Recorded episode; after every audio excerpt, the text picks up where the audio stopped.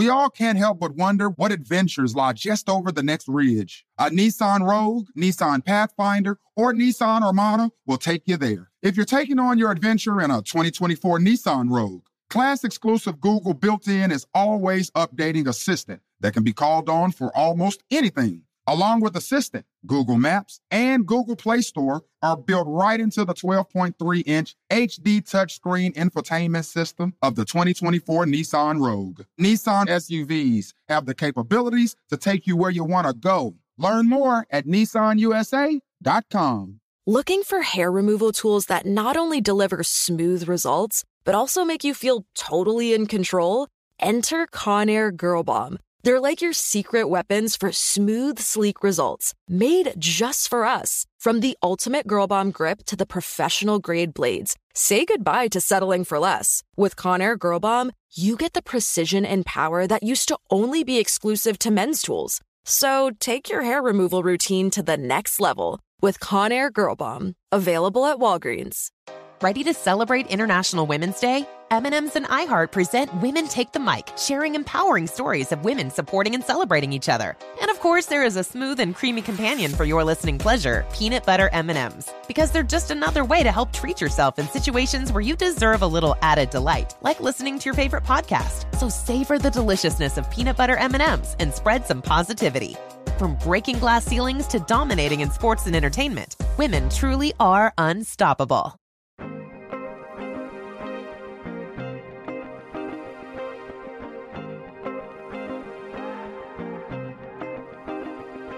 From grandmothers who whispered in their baby girl ear, to fathers on dimly lit street corners instructing young soldiers to always keep their eyes open. You be queen. You were fire. You were passed through centuries on the hands of your daughters. They called you wisdom. Proverbs. On the backs of diamond eyed school children who grew into hymnals recited by amethyst holding urban philosophers who recited neighborhood commandments out of the windows of restored El Camino chariots to keep the warmth in their blood. Be wise. Be smart. Be black opal, brown quartz, bloodstone, and prayer. Be every form of gem. See, king told scribe, scribe told son, son told wife, wife told her daughter, and daughter told the ancestors, and the ancestors told me that you would come to give wisdom to thousands. They said you would come, dropping gem, dropping gem. Welcome back. Another episode of the Dropping Gems podcast. We are here. I'm Debbie Brown. As always, thank you so much for joining me. And thank you for spending this time with me, but also thank you for spending this time with yourself this little 45 minutes to an hour. I don't know what this show is going to come out to, but it is an investment of self and it's an opportunity for us to explore ourselves, to be curious about ourselves and the world. So I do not take it lightly that you have joined me today. I'm so grateful. Big shout out to everybody that has been leaving ratings and reviews on the App Store and Apple. Um, I so deeply appreciate it. And thank you for seeing me. And I just want you to know that I see you too. So, very grateful. All right, today's show, I'm pretty hyped for this. A big piece of my spiritual journey has been ancestral lineage work. A big piece of the way that I show up for myself in the world and the work that I do and the peace that I'm able to bring to myself and to my child has really been anchored in connecting to my lineage, connecting to the beautiful gifts that are available to us that can't really come to us until until we call out for them. So in today's episode, we are going to really begin to start peeling back the layer on what does ancestral lineage work mean? And it's something that is available to each of us, regardless of your background, regardless of really anything about your life, what you do, where you've been this is a piece that you can add to that spiritual toolbox that you've been cultivating that is going to start bringing about some real, real radical self acceptance and change. And what I've experienced as very real miracles in my tangible earth life. So, today's episode, we are going to be speaking to how to summon in your ancestors, how to summon in guides and angels. And we're just going to begin to do some of that weaving and some of that unpacking and storytelling. So I'm pretty excited. Keep an open mind and an open heart. I know for many people listening, some of the things that we're going to talk about today may feel maybe strange or a little foreign or just different. And so, as always, you know, take what you need, leave what you don't, but just stay open. Just stay open. So, when I say ancestral lineage work, this is something that has been coming forward quite a bit. I guess, really, depending on your algorithm, it pops up on my feed a lot. But it's really uh, a concept and a knowing that has been circling different spiritual communities for quite a while, and it's now becoming a little more mainstream in its understanding. And so, when I speak to ancestral healing, the way that I experience it and share it is I really believe and I envision that as I heal myself, as I really invest in myself, that diligence of observation, that pouring in and pouring out of joy, that connectiveness to my truth, to my sacred being. And as I share that, I am effortlessly extending that healing to all of the lineage that came before me and I'm absolutely extending that healing to all the lineage that will move through me and be in the future.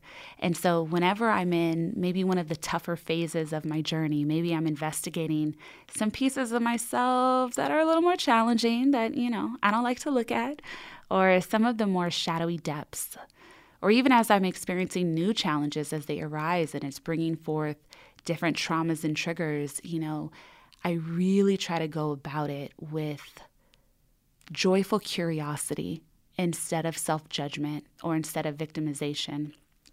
At least that is my attempt. but I really try to move through it with always having in the forefront of my mind that I am equipped for this moment.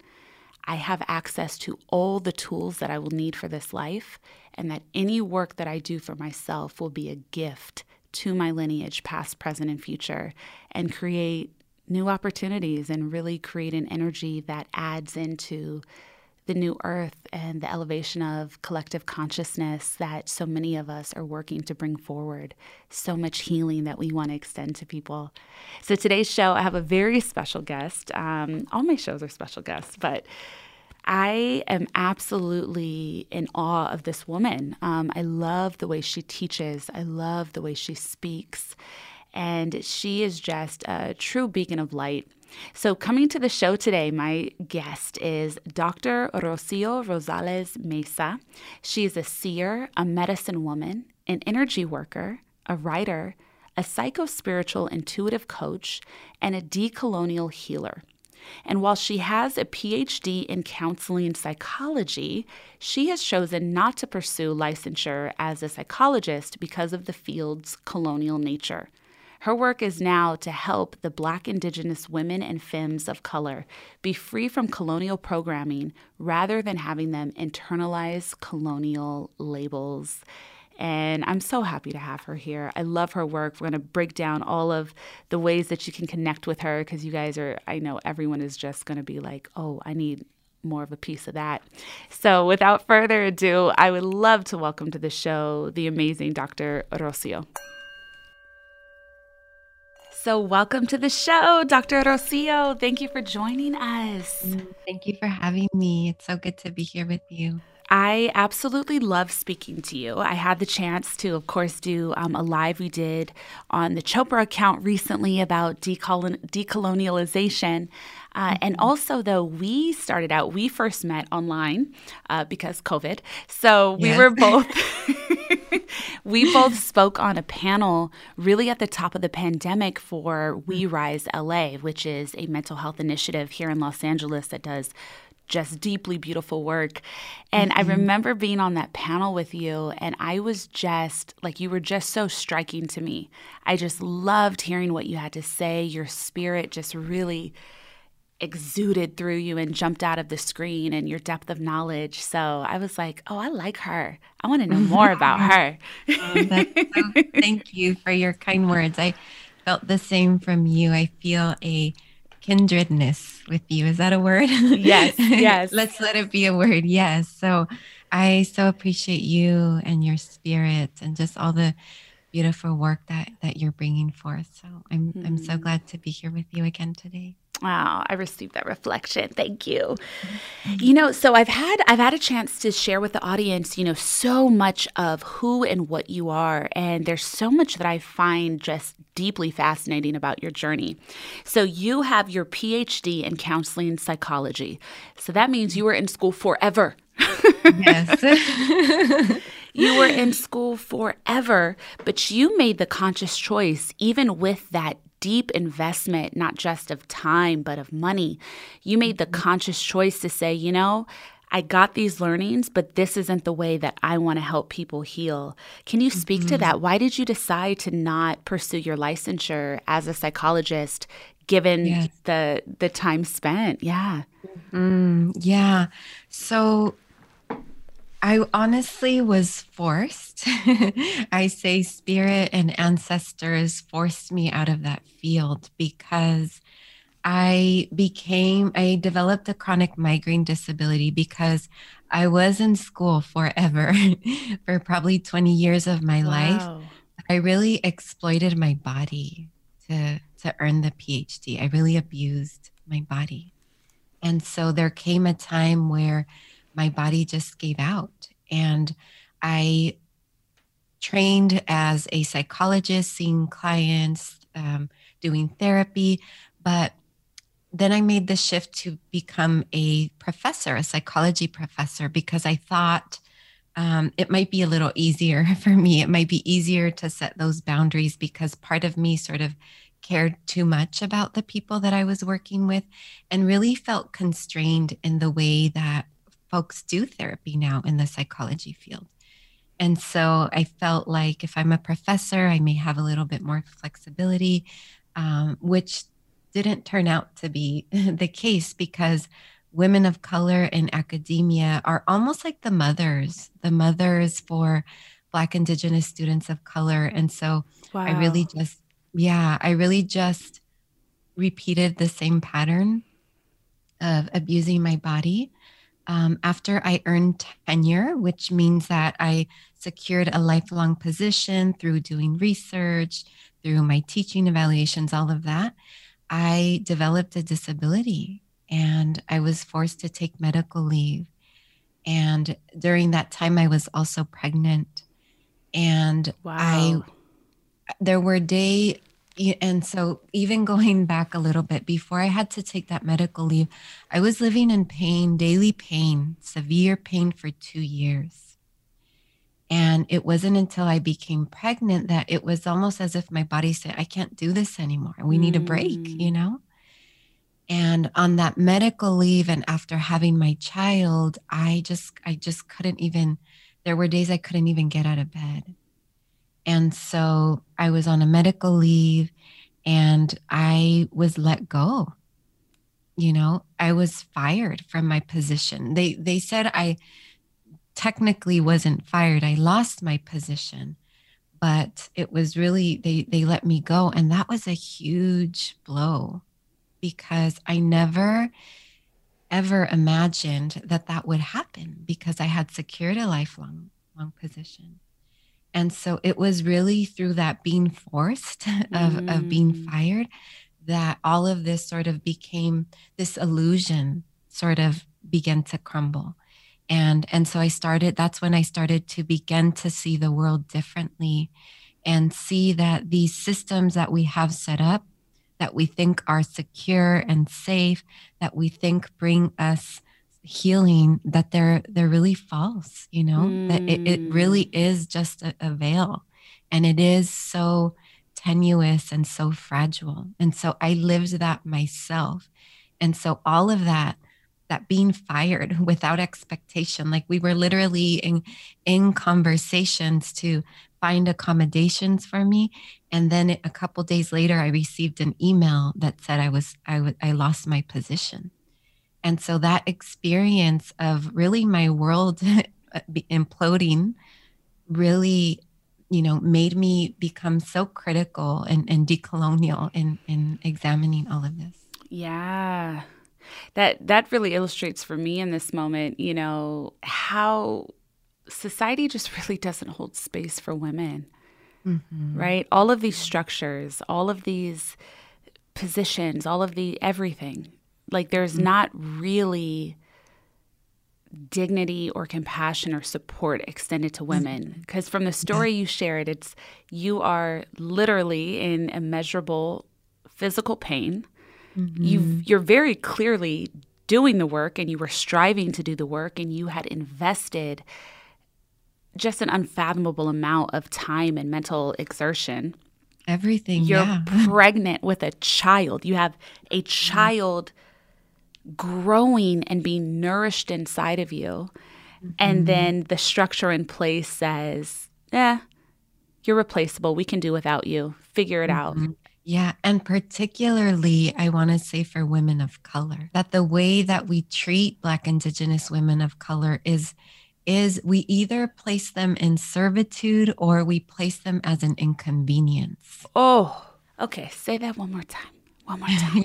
yeah for Black, Indigenous women of color, particularly, society either places them in this role of servitude or as an inconvenience. Hmm. Yeah. Even though I know that to be true, just uh, hearing it right now in this moment, I had to take a breath because that is such a weighty, weighty experience and something I, I have dedicated myself to and and think about constantly is mm-hmm. what are the barriers to healing that women of color face that men of color face what are the barriers to healing why is it that our quote unquote healing doesn't seem to come with as much ease as mm-hmm. counterparts especially within the wellness industry right especially yeah. in some of the programs where it's like, you know, do yoga. Now you're mm-hmm. healed. And if you're not healed, that's your fault. It's because you mm-hmm. are blocking yourself, or it's because you're, you know, playing the victim role or doing all of these things. And it's like, mm-hmm. God, like the the hurdles to remembering our worth and wholeness are yes. just never ending sometimes. Yes. Yeah. And so, yeah. And so, me having that lived experience and also really seeing how both the psychology field, the wellness field, the healing fields, that they really don't get to the root of, of okay. what we experience as Black, Indigenous people of color, really sort of, for me, cemented that of like this field, although I have dedicated a lifetime to it, I am seeing the ways that that it doesn't help us, that it actually blames us for for what we are not even responsible for, right? Like the things that have historically been done to us and is really not addressing that and is actually telling us, especially through the psychology field, through diagnoses and labels, that it's actually your problem right? Like all of this this anxiety that black indigenous people of color feel even depression at the root of it i believe is colonial intergenerational trauma. But that doesn't become addressed. And what we tend to do is we say we give people this diagnosis that you're anxious or you're depressed and people walk around believing that that that's something that i have to carry my whole life and it almost feels like a death sentence rather than really empowering them and letting them know it's actually not your fault hmm. for feeling this way. And actually, what you're feeling is an appropriate reaction to what has been done to your your lineage, to what is still being done to you. Wow.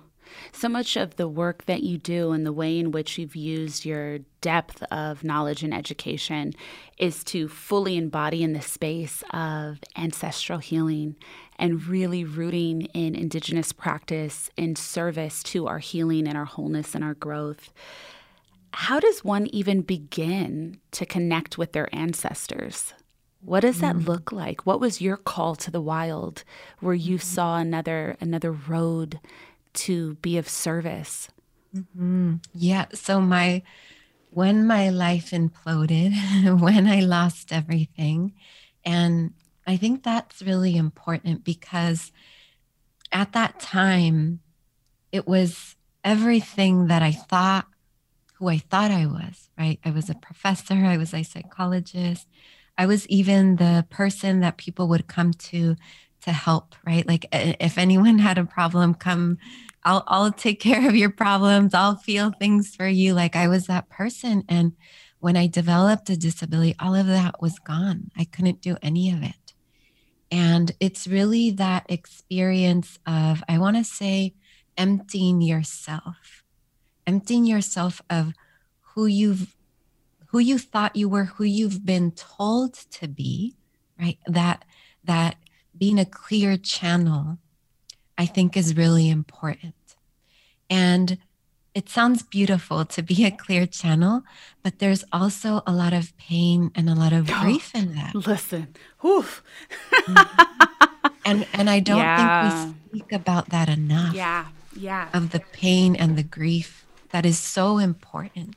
All of the shadow work that is yeah. necessary in being deprogrammed. Let's sit here because yes. this is a piece that people need to know about.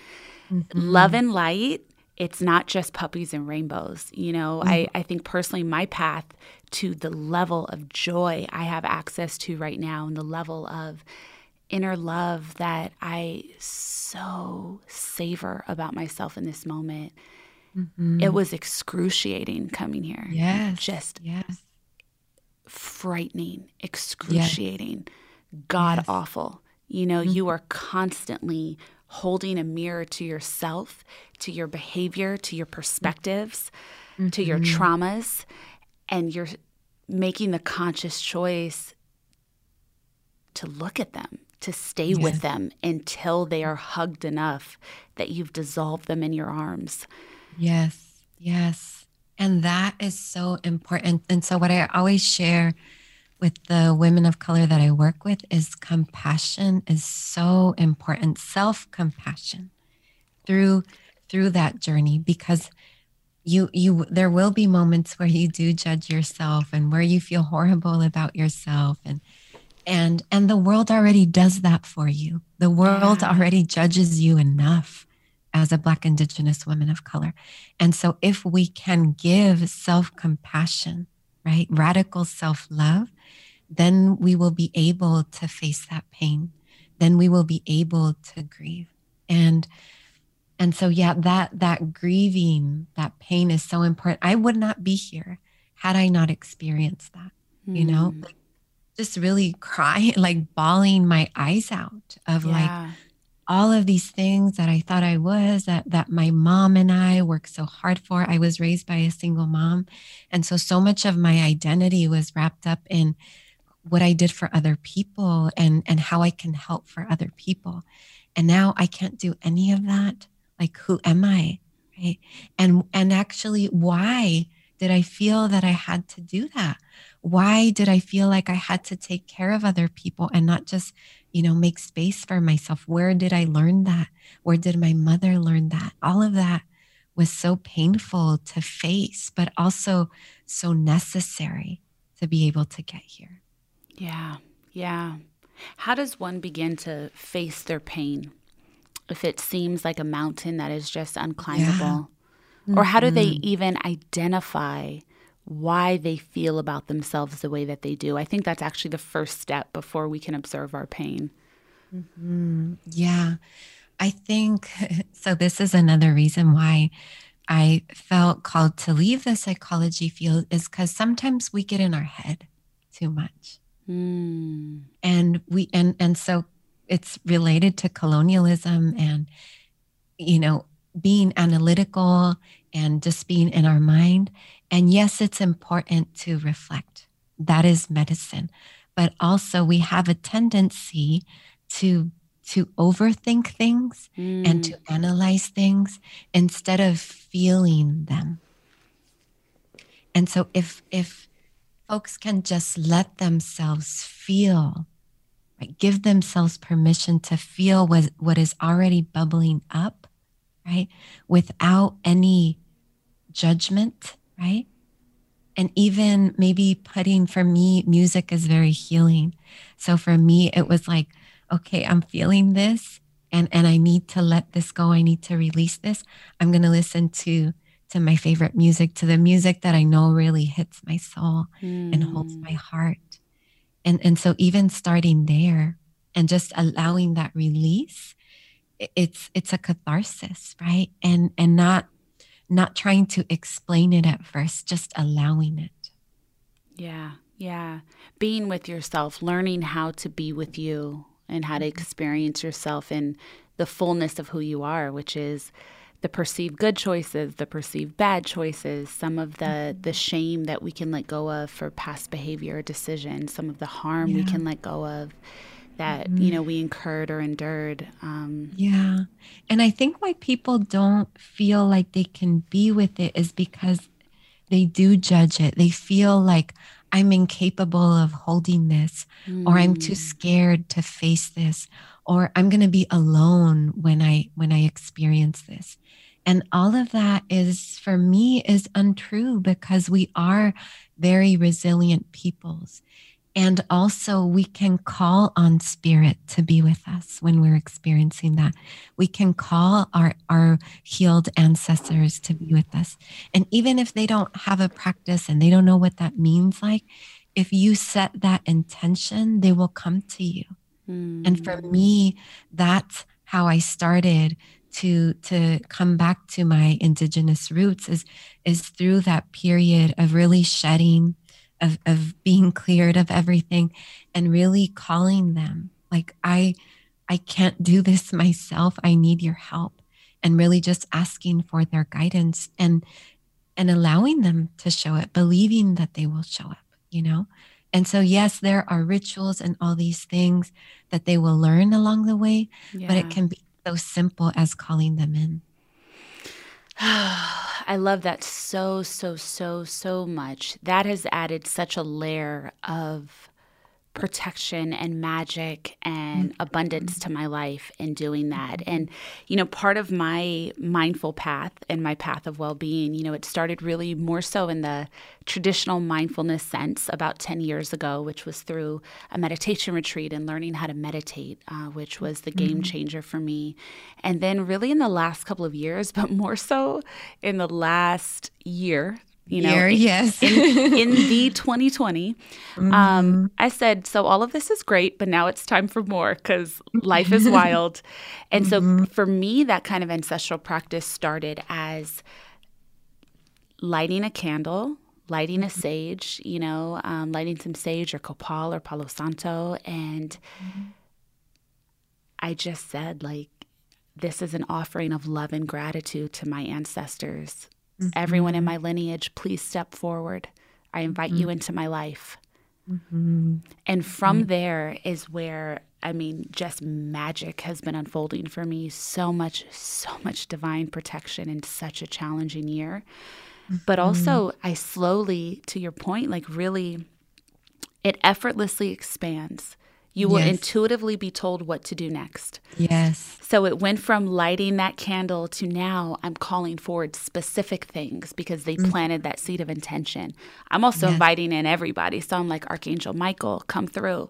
Archangel Raphael, Raziel, come through to the house. Like I'm ta- mm-hmm. I'm asking everyone to step forward for my highest good. Um, and really asking to meet my highest self most deeply. And I think we, you know, when when people read about the highest self and we talk about it, you know, I think a way to tangibly understand it, it is it's the best version of you. You on your best day when you're making the best choices and you're feeling really good about yourself and trying to glimpse and live in that all the time. But on mm-hmm. more like a metaphysical level, energetically, mm-hmm. it's it's much deeper than that. It's really the the larger essence of your soul, the pure light being that mm-hmm. is a piece of you, um, that is you, that shared some of itself with the earth to learn. yes, and and that's the part of that's the part that's missing in psychology for sure.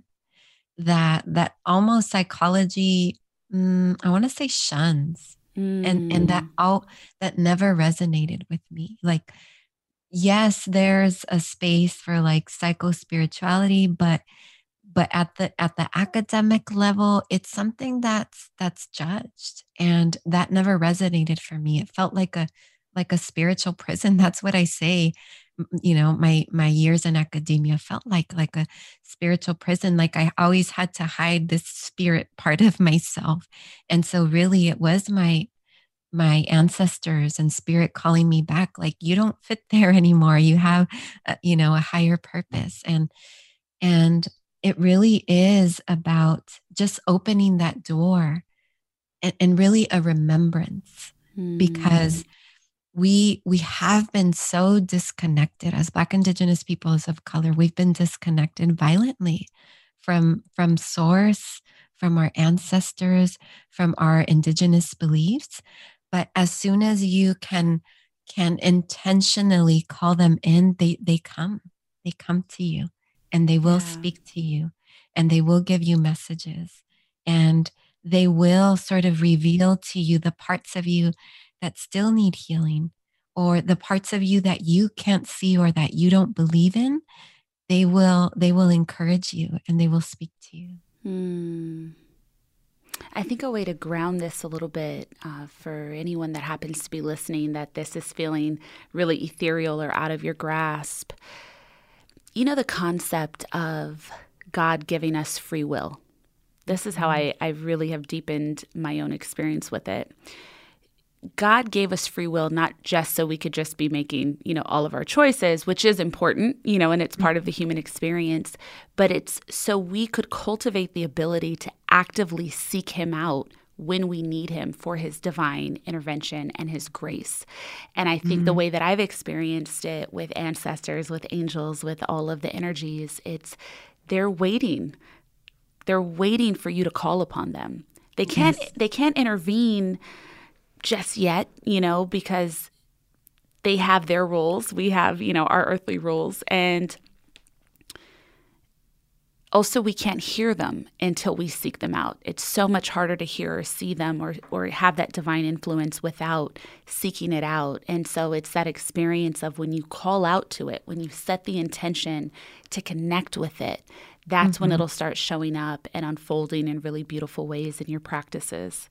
Yeah. And so as you were saying that, what I heard was like they're waiting there, but you have to hire them. You yeah. have to bring them in, you know, otherwise, right. They they they're respecting your path and they're mm. witnessing. And and they know that they can support you, but you have to hire them. I love that. Yeah. Yeah. Invite them over.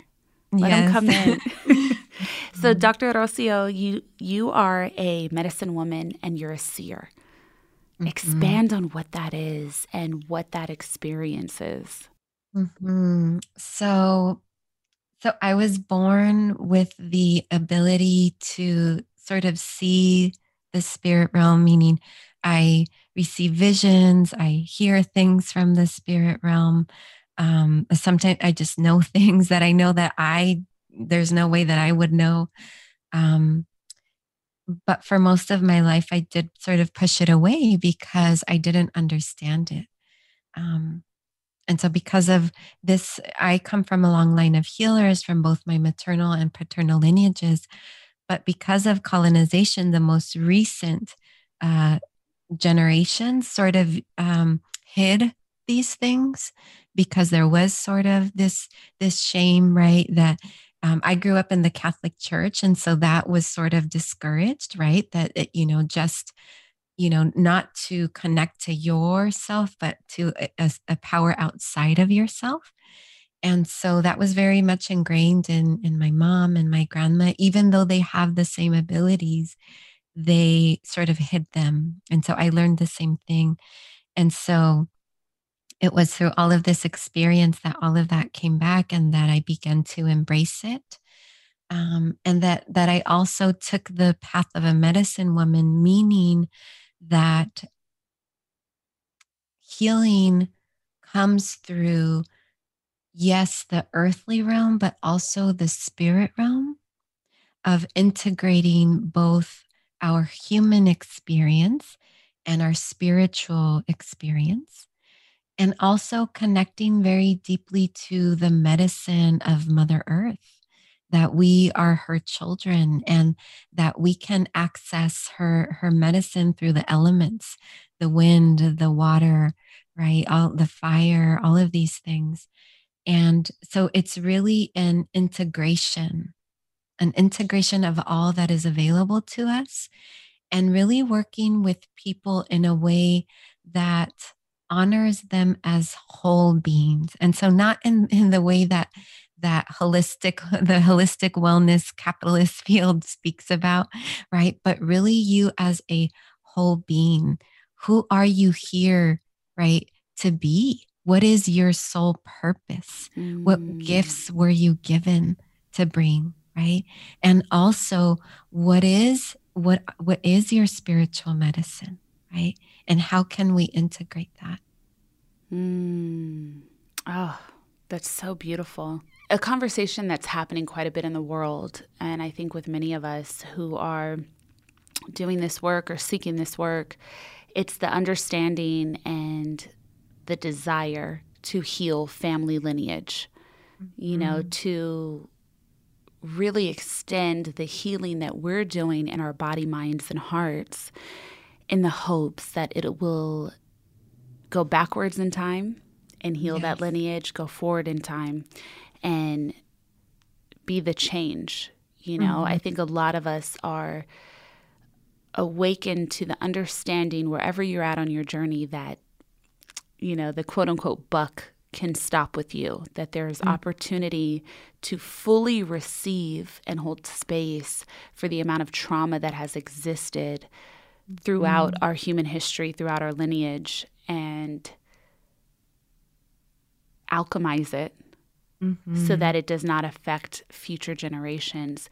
Can you speak mm-hmm. to what that is? What is ancestral lineage healing? And how can we start thinking of that more and applying it?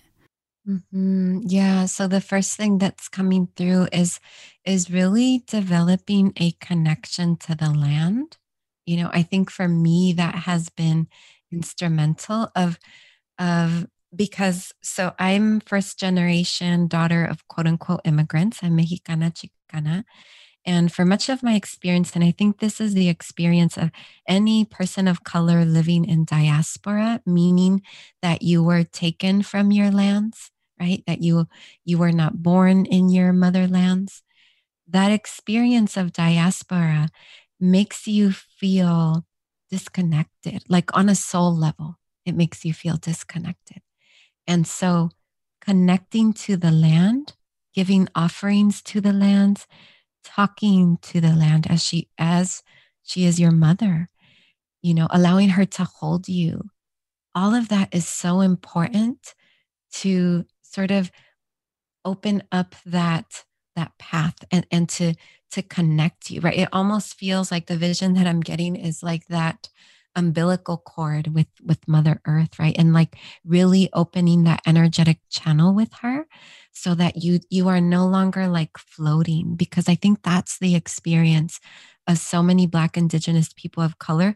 And we call it anxiety in psychology but it's this sort of spiritual floating that i'm disconnected from my motherlands i'm disconnected from my ancestral lineage and so for me, that is that is why I do work in decolonial healing because it really is that that umbilical cord, you know, of of healing that mm-hmm. and really mm. being connected to both the land and our ancestors.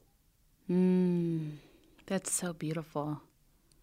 That reminds me of when a girlfriend of mine was sharing that she went on a trip to Africa and it felt mm. like she was home. Yes. And yes. I think what that kind of even more deeply what that says to me is not not necessarily, I mean obviously ancestrally it's a remembrance of a home yeah. that you had in in another lifetime. Mm-hmm. But also what just came forward for me is this idea that by returning there you were able to dissolve the trauma yes. of the people that were taken from there. Yes, yes. Because you, you returned there. It. Yeah, you transformed that pain yes, you as your yes. full embodied self with sovereignty and liberation returned mm-hmm. to a place um, yes. that was very grieved. And you brought your and, energy and your light to it. Mm-hmm. And I feel so much in my heart as you're saying that because it really is, it really is a spiritual remembrance. It even the fact that people feel called to their motherlands, that's their mm. ancestors calling them back. It, it doesn't just appear out of nowhere. It's your ancestors calling you back. And anyone listening, if you are feeling something in your body, the energy, something in your heart, that that is ancestral healing, right? That it is in our DNA. It is on a cellular level, right? Healing that we must do to reclaim our power. Because our story as Black, Indigenous people of color is not just pain right? Like I think we sort of get caught in that loop that becomes harmful, that we just speak about the pain, that we wear the pain as a badge of honor, that it becomes our identity. And that's not what decolonial healing is, right? And, and that's not what our ancestors want for us, right? Hmm. Our ancestors dreamed us into being not so that we can survive, right? Not so that we can push through, not so that we can, you know, be the strong ones. They dreamed us into being to be sovereign, to be free, right? To dream, to thrive, right? And so it really is on a cellular level, you returning to that place where we were pre colonization, right? before they they told us who we were who were we? Who were we meant to be? And so it's really repairing that on an energetic level on a spiritual level. And and what i want to say to people is that yes these words may sound very like esoteric and ethereal but it really is just as simple as setting the intention to do it let's take a quick break We'll be right back.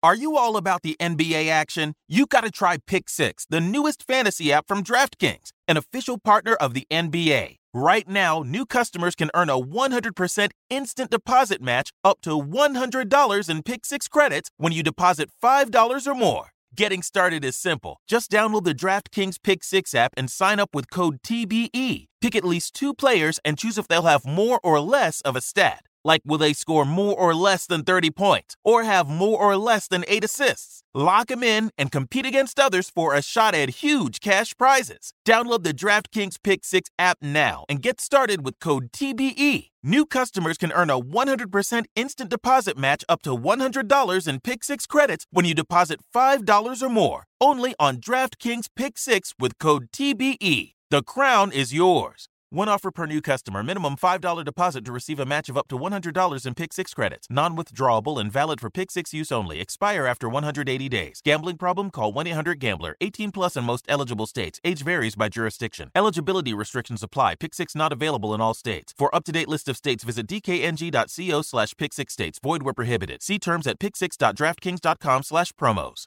Nissan has a car for everyone, and that means every driver who wants more. Whatever your more is more freedom, more head turning style, more exhilaration Nissan has it. Get more exhilaration behind the wheel of the Nissan Z, the sports car built to deliver the most thrilling drive ever. Make more moves with the Nissan Rogue that can switch between power and fuel efficiency at the press of a pedal. If you're craving more adventures with your crew, try the Nissan Pathfinder, the vehicle with muscle to help you handle the journey. Want more of a rush with your drive? Zip around in the agile and stylish Nissan Sentra. And for the drive that's positively more electric, the Nissan Ariya has the perfect combination of raw power and refined luxury. When you want more of what makes driving exciting, from sports cars and sedans to EVs, pickups, and crossovers, you can rely on Nissan because more is all we do. Get the endless excitement and more you've been looking for. Check out Nissan's amazing lineup. Learn more at nissanusa.com. 2023 EPA fuel economy estimates 30 city MPG, 37 highway MPG, 33 combined MPG for Rogue S and SV front wheel drive, 28 city MPG, 35 highway MPG, 31 combined MPG for Rogue S and SV all wheel drive, 29 city MPG, 36 highway MPG, 32 combined MPG for Rogue SL and Platinum front wheel drive, 28 city MPG, 34 highway MPG, 31 combined MPG for Rogue SL and Platinum all-wheel drive. Actual mileage may vary with driving conditions. Used for comparison only.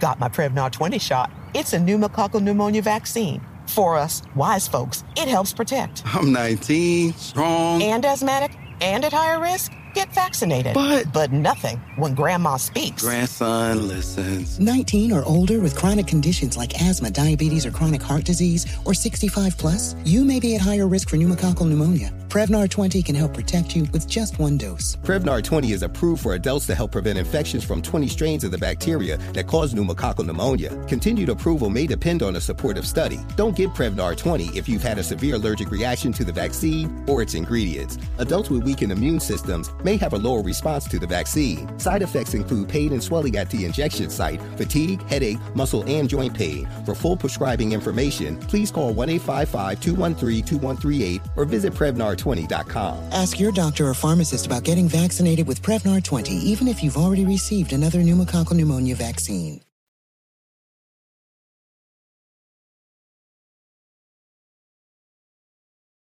I know some people listening right now are probably like, okay, they're talking about a lot of things I'm not fully familiar with. How many books do I have to read to know this stuff? And it is so much simpler than that. None, none, none. You can set the intention. Even Yes. something as simple, and I and I've shared this um, on this show before as some soul work, but even even saying out loud during your day, God, please show me the truth of who I am. Please Yes, show me the yes. deepest, the deepest truth of my path. And it's the same thing with this setting the intention and just saying, you know, I my intention is to dissolve any barriers I have up to my own healing. My intentions are to connect with my ancestral lineage. Yes, yes. Right. And and why is that? So I, I just want to backtrack a little bit that the reason why we don't believe, if people are still questioning it, the reason why we don't believe our intention is that powerful is because of the programming. Because we've been taught to believe that we need other people to heal us, right? That we need a, a- a medical doctor, that we need a psychologist, that we need a professor, all of these things, right? And yes, to some extent, that is true. But also, we are powerful beings, and the medicine is in us. And we hmm. just have to activate it, right? And so that is very countercultural because we've been taught take this pill, right? And this pill, something outside of yourself, is going to fix you. And you don't have to do anything but receive it, right? And that is actually the opposite of what healing is, right? It's you, you setting an intention, right? And activating that healing within you. That's what setting an intention means. Yeah. And on a spirit level, all of that, right? Like guides, spirit, ancestors, it is always available to you. And setting the intention opens up that sacred space. And it, it ha- if people are, are open to that, then they will feel that energy, right? They will feel like the energy of someone hugging them or someone being beside them, right? And and so then it's just believing that and calling it in more. Oh, I have experienced that so deeply in my life, especially Mhm. in this last year. And it has been one of the most profound joys and greatest gifts to feel like I'm walking, like I, I truly feel like Yes. I'm walking into a room with this spiritual army behind me. Everywhere I go, I feel mm-hmm. shrouded and protected and surrounded, which is not to say that I haven't actually been faced with some of the darkest and most difficult challenges of my life because very much so I have this year. Um, but there's it's a different lens that I'm experiencing it with now. It's the lens of Yeah. just knowing I'm equipped for this mm-hmm. moment of my life and that mm-hmm. I don't have to worry about anything. Abundance is my birthright. Protection is my mm-hmm. birthright. You know, I I came to this earth to experience, but that doesn't mean that I have to be broken or harmed to do that. Yes, yes. And and so then that brings me back to the pain that we were speaking of as black indigenous people of color that we get we get so comfortable in the pain, like almost. Mm. Yeah. And then because it's familiar, right? Like Yes, pain and discomfort for many people is their default experience. It's their normal. So when Mhm. there is too much joy or you're feeling even a swell in your chest of anything joyous or different or when someone is nice to you even or shares a Mhm. smile with you, you you feel that you can't trust it. That Yes. that's not actually real because your Yes. foundation of what your quote unquote normal is has been dysfunction. And so dismantling that, yeah. Mm, Yes, I just feel that heaviness in my heart because because there's so many black indigenous people of color in that pain and comfortable in it Yeah. and almost view it as like like a good thing i want to say Yeah. and and then that's when they become complicit in their own oppression Oof. and i don't say that to judge i say that from a loving place but we do become complicit in our own oppression when we allow that pain to define us Mm. Mm. we allow that pain to become our identity Yes. Yes. If you're listening right now and you're saying to yourself, perhaps, yeah, but you don't know my story. Mhm. You don't know how hurt that I've been. You don't know what happened to me. Of course, of course, this is who I've become. I so Mhm. hear that. I get it. I get it. And I am sorry.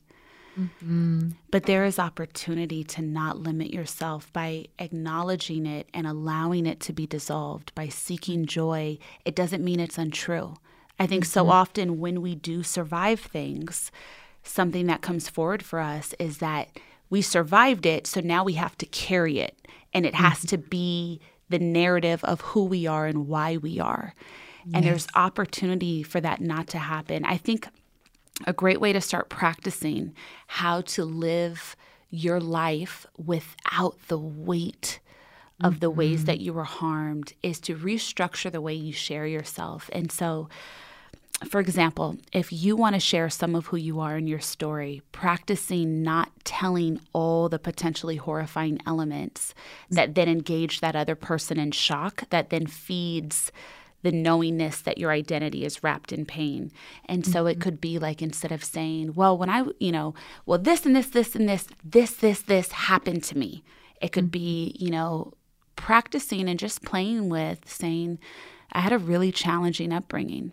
I had a childhood that really lent itself to me feeling quite alone. And because of that, it led me to be this person right now in this moment.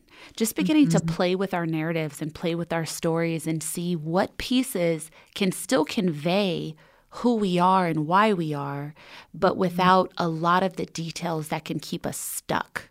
Mm-hmm, mm-hmm. Yeah, because then we rewire, we're programming our brain for pain, right? Yeah. Like we're pro, re, we're wiring our brain to be comfortable in the pain, and and so that's when we don't can't shift out of it energetically, right? And so we're not saying to spiritually bypass all of that pain. Of course, Mm-mm. you mm-hmm. need you need to heal and you need to process it, but to not be stuck in that, to not allow uh, what I say to not allow the colonial pain to define you because then the oppressor wins. Then then you're still playing their game by being stuck in the pain that they inflicted upon you right?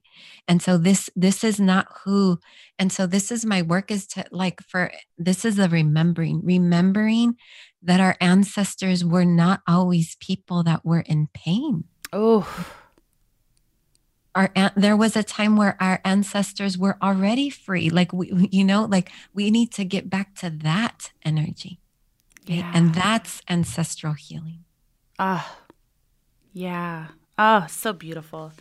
Dr. Rocio, how can people connect with you and what are some of the offerings that they can be a part of? I have a few friends that are involved in your courses and in your teaching, and they are just so blown away by you. I mean, you have just like lifted the veil for them in such mm-hmm. such a powerful way. Can you share a little bit about how people can get more connected with you and really walk this path with you? Mm, thank you. Yeah, it's my honor to do this work and to serve as a vessel for this work. Um, if folks want to, so I'm uh, very active on Instagram. So at Dr. Rosales Meza, um, I have a community there where I share a lot of my work to make it accessible. I show up um, Thursdays live Thursday nights after my little one goes to sleep. I do lives there for folks that just want to learn about my work. Um, I also have a uh, membership community, the Decolonial Healing Collective. And I say that the community is for the people that are too decolonial for the spiritual world and too spiritual for the decolonial world. It's really existing at those intersections. Um, and and for me, I, I just love the the intersections because that's where newness comes in. That's where we invite the the new earth. Um, so I have that membership community. Um, and then I do um, spiritual meditations once a month where I channel people can ask me questions. I channel um, I do energy healings once a month for folks that are outside of the community as well. Um, and so all of that they can um, take a look at either on Instagram or my website, drrosalesmeza.com. Mm, so beautiful. I think the, the homework I'd like to offer everyone today before we close out the show, your soul work for the week, will be to practice inviting in your ancestral lineage. So I really, and if you need to get a notebook, grab it and write this down or just rewind when you have the space and the opportunity. But I want everyone to get a candle. I want you to, at the end of your night, before bed, dim some lights, put on some music, maybe light a few candles, maybe have some incense burning, and then sit down on the floor. Take a really deep breath in through your nose Sigh it out through your mouth.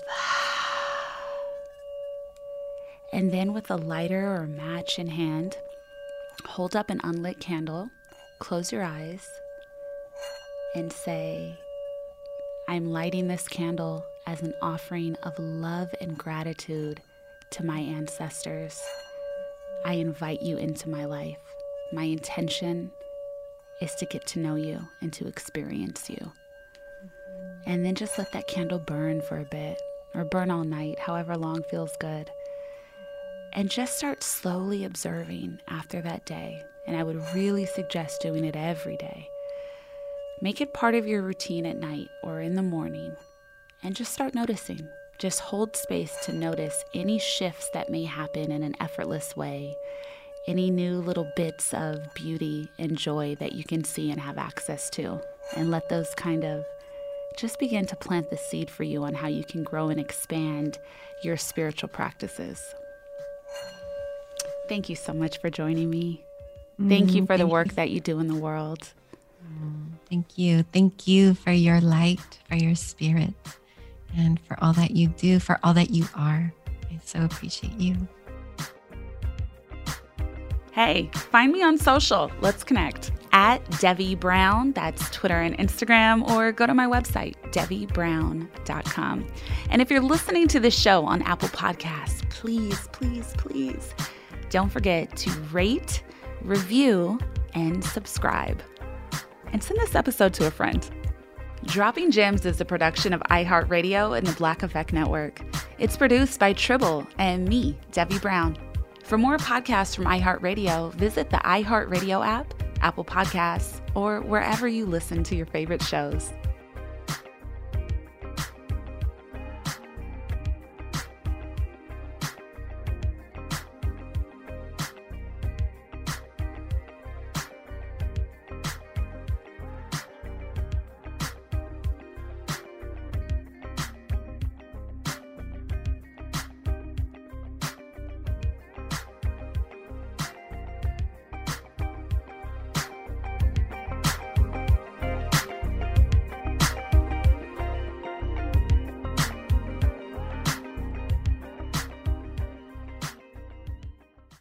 Got my Prevnar 20 shot. It's a pneumococcal pneumonia vaccine. For us, wise folks, it helps protect. I'm 19, strong, and asthmatic, and at higher risk. Get vaccinated. But, but nothing when grandma speaks. Grandson listens. 19 or older with chronic conditions like asthma, diabetes, or chronic heart disease, or 65 plus, you may be at higher risk for pneumococcal pneumonia. Prevnar 20 can help protect you with just one dose. Prevnar 20 is approved for adults to help prevent infections from 20 strains of the bacteria that cause pneumococcal pneumonia. Continued approval may depend on a supportive study. Don't get Prevnar 20 if you've had a severe allergic reaction to the vaccine or its ingredients. Adults with weakened immune systems may have a lower response to the vaccine. Side effects include pain and swelling at the injection site, fatigue, headache, muscle, and joint pain. For full prescribing information, please call 1 855 213 2138 or visit Prevnar20.com. Ask your doctor or pharmacist about getting vaccinated with Prevnar 20, even if you've already received another pneumococcal pneumonia vaccine.